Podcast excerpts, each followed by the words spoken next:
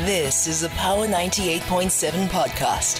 Now we're talking. Subscribe to Power ninety-eight point seven podcasts in iTunes or wherever you get your podcasts. There's more on power nine eight seven dot co dot za. And the Minister of Higher Education and Training, Doctor Blade Nzimande, briefed the media yesterday with an update in regard to the National Student Financial Aid Scheme and the payment of erroneously defunded uh, students who will now be paid their funds. Uh, the minister also used the time to clear up uh, concerns that N S F A S, uh, you know, uh, may be in a bit of a crisis. Uh, uh, the minister saying that he is awaiting a report into the investigation on the appointment of four service providers for the payment of student allowances. He's also directed N S F A S to uh, look at ways to reduce the twelve rand charge uh, that is charged to students through the eZaga uh, payment uh, system. Recently, students from various higher learning institutions held protests over the newly introduced eZaga payment system. Let's speak to the, see, we're joined now by the, uh, not the minister, but the minister's spokesperson, uh, Ishmael Mnisi. Good morning and thank you for talking to us. It is always a pleasure to speak to you and the listeners. Right, let's uh, start first of all with the, you know, this uh, whole issue of this uh, defunding, as it became termed, and uh, um, what exactly were uh, was happening there. What were you uh, looking to fix when you came upon this, and uh, how is it? Uh, it seems as a, in its implementation, there are a lot of people who may have uh, been erroneously uh, found themselves, uh, you know, victims, uh, victimized, if I can use that term. Well, thank you, uh, T T, for this question. Firstly, uh, let's correct the, the usage of the term defunding. Mm. It was not under the defunding uh, uh, criteria. However, we prefer that there were disqualifications that uh, happened as a result of various reasons. And the minister did indicate yesterday that um, there are three categories that uh, we've categorized our students. There are those that uh, are in the hybrid application, the missing parent relations, and the latency in data uh, from our universities through the system that is called mm. uh, HEMIS. Now, um, the, the hybrid applications are those that are our returning students. Mm. Now, uh, those are the ones that, uh, I- to a larger extent, you can account them as having been defunded because, erroneously mm. uh, because of the migration of uh, the old system to the new system that we're dealing with. Then there were glitches there, and some of the student information uh, was uh, lost in the process. Now, as you do, do know that when you process uh, data which is not complete, of course, the, the applications would, would not proceed as such. And that's mm. why a majority of them, they um, uh, lodged uh, appeals, and they, they are now funded, as we have confirmed uh, yesterday, that um, all of those uh, categories of students are now funded from the time that their allowances were stopped.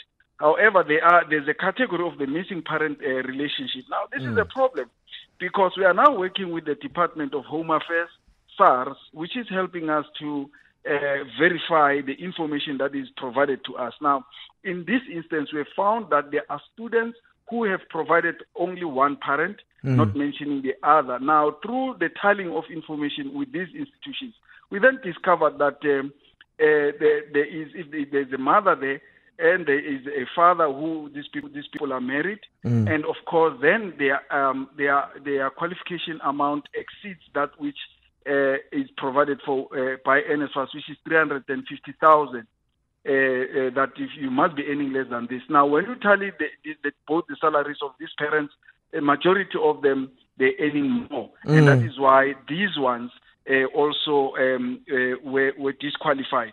Now, the last one are those that info, their academic eligibility information came a bit late from mm. uh, various institutions. And the majority of these students, we, we, you know, initially we said we'll fund them. Then we realized in the process that uh, they have failed. We have a rule that we call a, a, an N plus rule. We allow a student to fail once, whilst, uh, at, uh, you know, uh, for them to qualify for N S F A S. Now we then discovered that some of the students that initially were continuing students failed, uh, and, uh, and then when the data came to N S F A S, and that's why we had to stop Uh, their their allowances. Mm. So, if I'm hearing, there's diff- different elements that we're dealing with there. Those that were purely technical here, but in the majority of cases, it sounds like this whole issue about verifying, um, you know, the background of students who apply sounds like a, it sounds like quite a challenge in terms of, uh, you know, the fact that it seems it's so easy for students to uh, either withhold or not or fail to disclose information about maybe parents who may not even be married but were, who may actually have the means, you know, uh, or, and if that information were taken into account, these people would not qualify.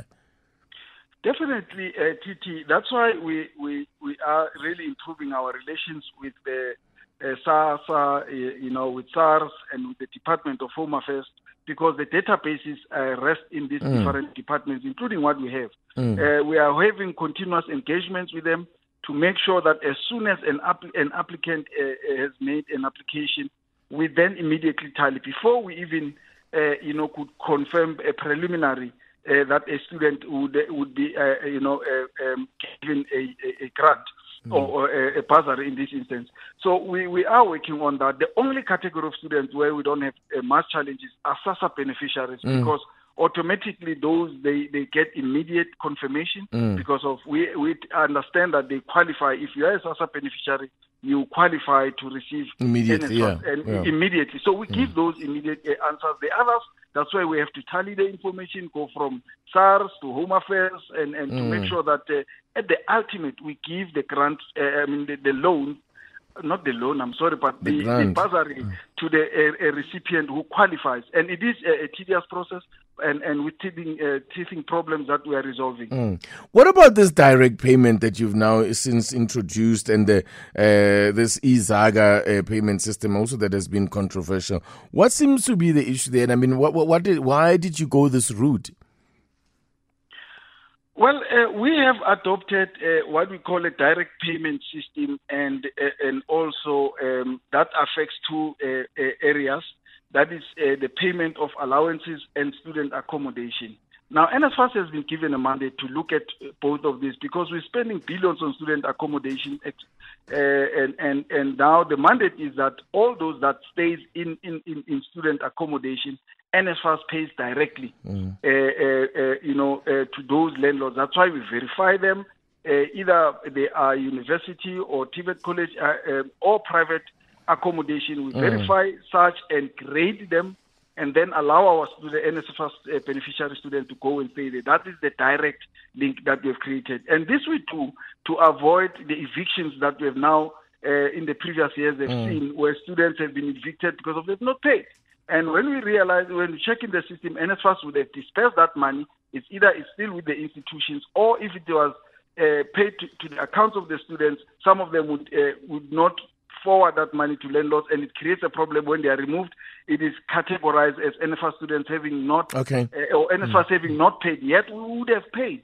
Now, that's why we do it directly for accommodation. In yeah. terms of the allowances themselves, same principle applies. Right. The difference here is that N S F A S is not a financial institution. It cannot directly disperse money to individual um, mm. uh, uh, recipients. And that's why we are using third parties who are, in terms of the laws of South Africa, given permission to disperse money. Now, this is where the issue of the four service providers that we have appointed, mm. uh, which currently, uh, you know, we are running our investigations because of the allegations that came through, that, okay. they must, they, that there are problems in relation to how they were appointed and their linkages with some officials. Is that what, is that now relating to the C E O as well?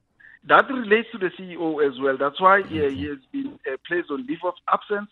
Uh, and there's a, a legal firm that has been appointed to investigate okay. all these uh, issues that are in the public uh, eye currently uh, in terms of uh, what could have happened in the process and so on and so forth. But beyond it, we are also, as N S F A S and the Department of Higher Education and Training, running, uh, you know, uh, visiting all these institutions to check in terms of uh, the, the, the students who have not been onboarded, meaning those that who have not as yet converted to the new system as okay. to what the problems are. And yesterday the minister gave a very uh, a, a broad picture that uh, the majority of our universities but have have have onboarded. They are ni- between ninety percent and one hundred percent Only two or three of them, they are still at uh, around eighty. I'm going to have to, yeah, I'm, so yeah, I'm going to yeah. have to jump in there. We have to leave it there. Thank you so much, uh, Ishmael Mnisi, spokesperson for the Minister of Higher Education and Training.